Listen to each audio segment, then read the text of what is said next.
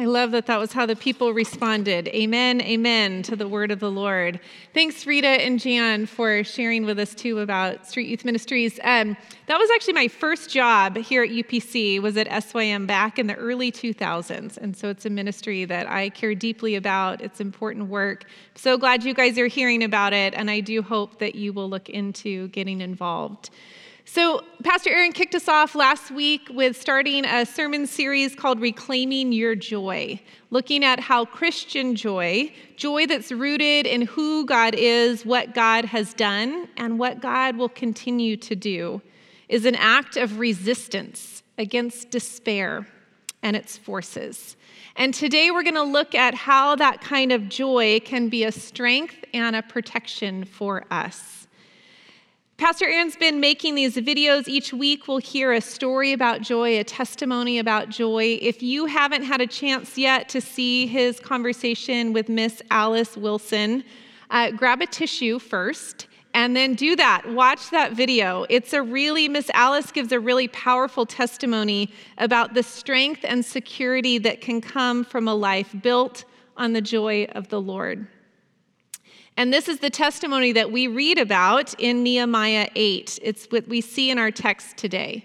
As Israel returned from exile to their city, a city that lay in ruins, they heard this good news. They heard this truth, that the joy of the Lord shall be your strength. Kevin already read the scripture for us this morning. I'm really glad that he read it and I didn't have to, because he nailed all of those names, and it would have taken me my whole allotted time, I think, just to get through all of those. So as we prepare to dig back into this text and dig into Nehemiah 8, will you first please join me in prayer? Lord, many years ago, your people gathered around your words to them, because they wanted your words to speak to them. They wanted your words to help them rebuild their lives. They needed these words to be food for them. We, your people, gather around your word this morning, wanting that same thing. Thank you, Lord, that you have spoken, and we also ask that you would speak again. Holy Spirit, we are grateful that you are here among us. Do your work of stirring our hearts, of opening our ears, of opening our eyes, of softening our hearts. Lord, may you increase. May everything that we hear point to you. Speak, O Lord, for we, your servants, are listening. In Jesus' name we pray. Amen. So I want to go back a little bit to Nehemiah 8 in our text. If you want to follow along, it's on page 379 in your Pew Bible. And before we dig into it, we actually want to do a little bit of context. I think the bigger story of what's happening in Israel's journey up until this point helps us understand their encounter, how they engage with the law of Moses, with the scripture. So big picture context, God establishes the earth, creates humankind. We read in the first few chapters of Genesis, lots of things that happen. God speaks to Abraham, a man. He speaks to him, and he gives him a word of promise to build from him a great nation. So we go pretty quickly from one man and one woman in Genesis 1 to a great nation, descendants as numerous as the stars. These people, the Israelites, as their story goes on, they end up enslaved in Egypt. They spend about 400 years in slavery. The Lord hears their cry, has mercy on them, calls them out, rescues them, and parts the Red Sea so that they can walk through, and establishes them in a promised land. Many of us through Immerse are reading right now of that's about to happen in the book of Numbers. They live, I had to look this up. I didn't know how many years Israel lived in the promised land, about 800. So the Israelites lived in the promised land for about 800 years. And if we read the rest of that story, we'll see the rise of priests and judges, kings and prophets. As we read their story of how they journeyed with the Lord, we'll see moments of faithfulness. We'll see moments of unfaithfulness. Overall, Israel struggled to stay faithful and keep the covenant or agreement that God had established with them. And as part of this, part of the consequence of this is that they were conquered by the Babylonians and they were sent into exile. They lived in exile for about 70 years. And now the moment that we're reading about in this text in Nehemiah 8 is when some of the remnant return from exile to their land to rebuild the temple and reestablish the city. So if you look back, one verse back from where chapter 8 starts into the end of chapter 7, we read this. When the seventh month came, the people of Israel being settled in their towns, all the people gathered together into the square before the water gate. And they told the scribe Ezra to bring the book of the law of Moses, which the Lord had given Israel. Accordingly, the priest Ezra brought the law before the assembly, both men and women, and all who could hear with understanding. This was on the first day of the seventh month. And he read from it facing the square before the water gate from early morning until midday, in the presence of the men and the women and those who could understand, and the ears of all the people were attentive to the book of the law. So the people of Israel, they rebuilt the city. They reestablished the walls, they settled in their towns, and now they gather together at the water gate, and they ask Ezra to read them their story, the law of Moses. The law of Moses is this right here. Many of us are reading it right now through Immerse Beginnings. The law of Moses is the first 5 books of our Old Testament, the Pentateuch.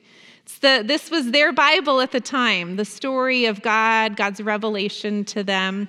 This is what they picked up and read. And as you think about, I wanted to think about what exactly were they hearing that day? So if they were hearing from parts of these first 5 chapters of our Bible, what is it that they were hearing when Ezra opened up the law of Moses? What's the big story that we just talked about, right? It tells the story of the formation of the universe, the earth, and its inhabitants. These first 5 books speak of the relationship between God and humankind with all its beauty and sin and redemption. Specifically for the Israelites, these 5 chapters are the story of God's movement among them. It tells the story of the establishment of a covenant. An agreement, a covenant that God formed with these people. And in this covenant, it says that God would be their God and that they would be his people. And God tells in this covenant of what he will do for his people and also what he is asking. He lays out, it's kind of a misnomer, right? The law of Moses, because it's not just about laws, although those are in there, but really it's about a way of being that God is inviting this community into, a way of being that will keep this community in right relationship with God, in right relationship with one another, and in proper, healthy relationship with their surrounding community. Now, we don't know exactly what parts of the book of the law of Moses that Ezra read, but I think it's worth noting, taking note, that this remnant of people asked Ezra to read from this book. If you look at the text, it wasn't Ezra deciding this. It was the people of God wanting to hear these words. As they sought to rebuild their lives, this was their foundation. And it got me thinking, honestly, as I reflected about this, about my own relationship, my own desire and appetite for these words. It's worth all of us reflecting this morning about what is our relationship with these words? What role do they have in our life and in our faith? Are they part of our own foundation? Are they part of what we are building or rebuilding our lives on? You know, my boss, Chris Nichols, made a comment that stuck with me. He said, when we were talking about spiritual disciplines, he said this. He said, let's all make space every day for God to speak. Make time every day for God to speak. God speaks in many ways. This is one of the ways that God speaks to us. And so this is what we see Israel doing in this moment. They're saying, "Speak, O Lord, to us." So Ezra likely read for about 6 hours. It says, with men, women, and children, it says from early morning to about midday. And lay leaders walked through the community to help all understand the message of what was being read. And as they hear the story of who God is, what God has done, and what their people have done, their response, the response of this community, is to weep. The second part of verse 9 says this, for all the people wept when they heard the words of the law. Now there's probably some kids thinking, well, no wonder they wept. The guy was talking for 6 hours, right? But I don't think that's why they wept. Why did the people of Israel weep? Why was that their response? I think perhaps partly because of they wept because of the profoundness of who God is and what God had done for them. I often do this, right? I'm often overwhelmed. You're often overwhelmed when we think of the goodness and faithfulness of God in our lives. But likely, part of what was going on and what the text and the larger context seems to say is that these people also were weeping in lament. They were weeping with sadness about what could have been if they had trusted and followed the way of God. They wept with conviction about their unfaithfulness in the story. In rebuilding the city, they were literally picking up the broken pieces of the mess that had been made by their ancestors for not following the way of God outlined in this good book. And so part of their weeping is lament with conviction and the remorse that can come with that. And then as we read, Ezra and Nehemiah tell them not to weep, but to rejoice. And not just to rejoice, but to throw a feast, to drink the sweet, to eat the fat, have a feast that's filled with rejoicing. Ezra says in verse 10, go your way, eat the fat and drink sweet wine and send portions of them to those for whom nothing is prepared. For this day is holy to our Lord, and do not be grieved, for the joy of the Lord is your strength. So the Levites stilled all the people, saying, peace, be quiet, for this day is holy. Do not be grieved. And all the people went their way to eat and drink and to send portions and to make great rejoicing because they had understood the words that were declared to them. So when I reflected on this text, I thought, man, that is quite a mood swing, right? From weeping to rejoicing, from lamenting to feasting. And it got me thinking, and I think where the Lord took me with this text and what I want to talk about during the rest of our time is to talk about both feelings and truth. What does this story tell us? What can we learn from the feelings that are here, the emotions that we see? And also, what's the word of truth that we hear? So let's start with feelings, because again, there's a lot of feelings in this text. There's certainly big feelings, from weeping to feasting. So what do we learn from these feelings? What do we do with the feelings that are present in this story? A couple weeks ago, I went to the Maverick City Music concert. Anybody else here? Yes, I see some hands. So to your second homework assignment, the first is watch the video with Miss Alice and Pastor Aaron. The second is if you are not familiar with Maverick City Music, become familiar with Maverick City Music. It's really great music. They just released a new album. They always, in their worship, they have their primary worship leaders, and then they always have a choir, a gospel choir that sings with them. Their most recent CD, they recorded it in a prison, and the choir are the inmates from that community. It's really powerful worship music. So, Maverick City Music. We were at their concert, and a gentleman named Anthony Evans, who's the son of Pastor Tony Evans, said this. He said, our feelings should not be the engine of our life, but the caboose. So our feelings should not be the driver of our life. While feelings are real, feelings are true, talking about our feelings is very healthy and very important. Our feelings should not define reality or tell us what is true. Feelings are a God-given part of the human experience, but feelings do not have intellect. I heard it phrased this way recently: feelings are a word and a thought is a sentence. So what do I mean by that? I might call up my sister and say to my sister, I feel lonely, right? That's a word. But often what I do is I might call her up and say, I feel lonely because you have not called me, right? That's a thought. Feelings are a word, a thought is a sentence. Our feelings are real and true, but our feelings do not define reality. They're part of our God-given design, but they don't, and they are true and real, but they don't tell us what is true, and they don't define reality. Scripture teaches us this, right? Many places in Scripture, the Psalms in particular, model for us the freedom we have to express our feelings and emotions to God. But the Scriptures also encourage us, instruct us, invite us to bring our feelings to God, not let our feelings be our God. And sometimes perhaps we, can let our feelings be God-like to us. And something that is God-like to us is an idol. So an idol isn't just a golden calf that we think of in those first stories, right? An idol is not just something we look to worship.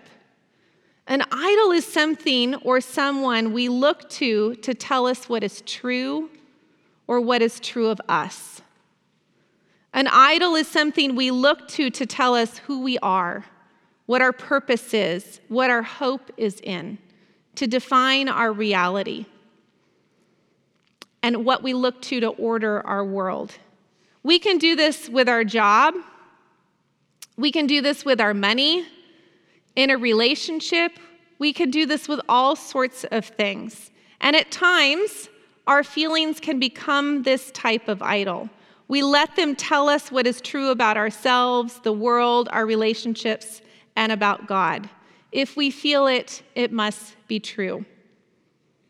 But in this story, we read that there is a deeper truth and a more reliable reality than feelings. And that's the truth of who God is, of what God has done, and what God will continue to do. And this remnant of people who responded with weeping show us what it looks like to find strength in a reality and a truth that's greater than our circumstances and greater than our feelings. What the Israelites discover and are discovering is that this story that undoes them is actually the one that will save them. And that trusting the one in whom all things hold together, trusting in Jesus, is a source of joy and a source of protection. This is the truth that Ezra declares. It's the truth that steps into their emotions. And it's this: the joy of the Lord shall be your strength. So I grew up in church. I also went to a lot of VBS times and sang a lot of times something about the joy of the Lord is your strength.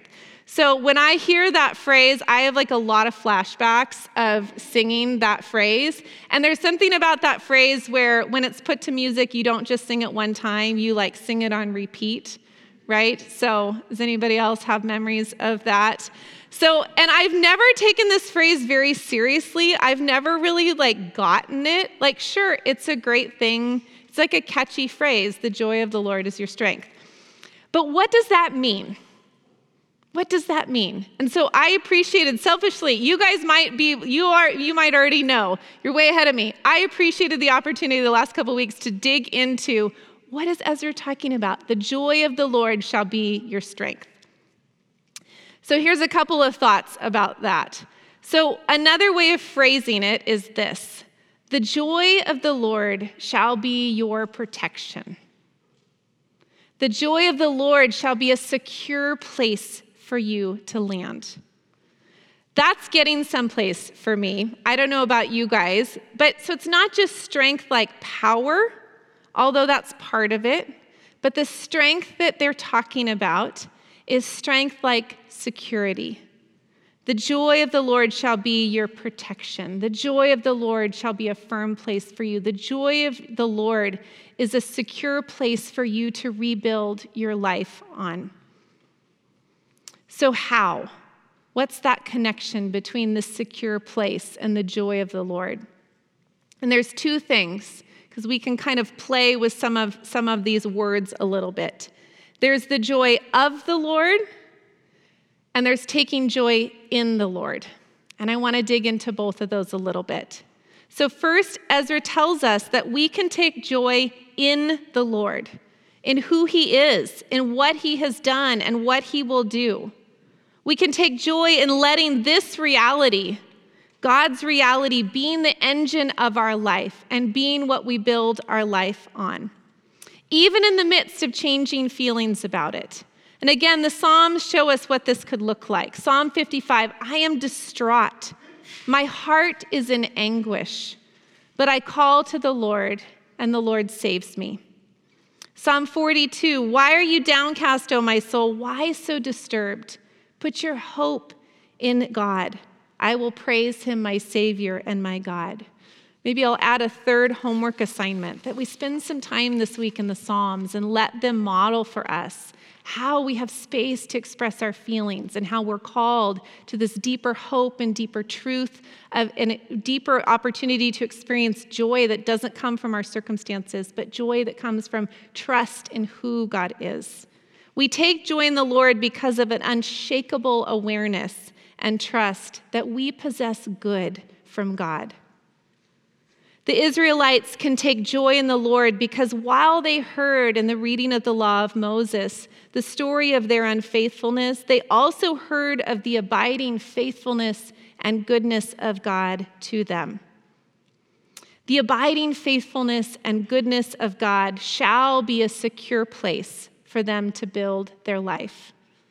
And we're invited to have joy because the abiding faithfulness and goodness of God can be, is, a sure place for us to build our life. So we can take joy in the Lord. We are also beneficiaries of the joy of the Lord. So as the joy of the Lord goes beyond our feelings, it also goes beyond the feelings of God to the character of God.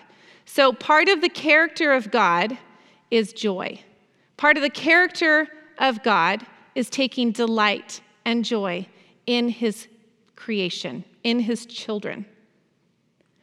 The Lord does not just tolerate you or just tolerate me.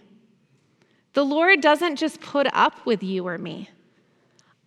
I don't know about you guys, but sometimes I believe that whispered lie that the Lord just tolerates me. And that's not true. The Lord takes joy in you and in me. Zephaniah 3:17 says it's this way, the Lord your God is with you. He is mighty to save. He will take great delight in you. He will quiet you with his love. He will rejoice over you with singing. The Lord takes joy in his children.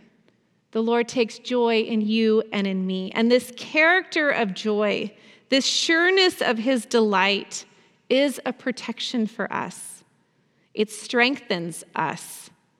It is a secure place to be. And based on the security of this, this is why Ezra can say, feast, celebrate, rejoice, share your wealth with others, be generous. We see this theme of justice in here. Share with those who do not have. Trust this truth, trust this reality, trust this way. This community of people was a remnant. They were rebuilding a broken city. They were staring at the pieces, the consequences of going away from the way of God and grieving this, lamenting this. I wonder what it will look like for them to rebuild their lives. What kind of strength would it take for them to reestablish this city? What kind of faith and trust will it take for them to stay in this story and trust themselves to the way of God? I think perhaps with these challenges in mind, it's with these challenges in mind that Ezra asked them to move from weeping and lament to feasting and joy, because weeping won't sustain them for what's to come, but joy in and the joy of the Lord will. It will strengthen them for what's ahead. I don't know all the details of your life, and I'm not sure what you are facing, where you could use some strength this morning. But I imagine each of us have something. Each of us have a situation that we are trying to muscle through. And for some of us, perhaps many of us, what you are facing might feel as big as rebuilding a city. Some of us are likely rebuilding our faith. Some of us are likely rebuilding a relationship, rebuilding a life. Perhaps the strength we need this morning is just the strength needed to stay in this story, to trust this way, to trust and believe the goodness of God in a world that stirs us to doubt. Perhaps you need the strength to stay faithful, not because you have to, but because we are invited to. We are invited into a relationship with the God of the universe who delights in us and whose way leads to true flourishing. Again, I don't know everything going on with everyone, but I imagine we all need this sort of strength in some way this morning. We need a word, a confidence, and a word of hope that comes from the knowledge that the Lord rejoices over us with singing. One thing that I was struck about in this encounter that the Israelites had at the water gate is that they heard the word of the Lord, and then they had space to respond. And I want us to have some of that space to respond this morning. I'm going to read kind of a summary of the words that Ezra speaks, and then I've asked Chris to come up and just lead us in a time of prayer and reflection. And as I read them, I want you to consider, what is the Lord saying to you this morning? Be at peace. Do not weep. For there is joy in who the Lord is, in what the Lord has done, and what the Lord will do. The maker of heaven and earth, the Alpha and Omega, the beginning and the end, the God who formed your inmost being and knows every hair on your head, rejoices over you with singing. May this be your strength. May this protect you. May this be a secure place for you to stand.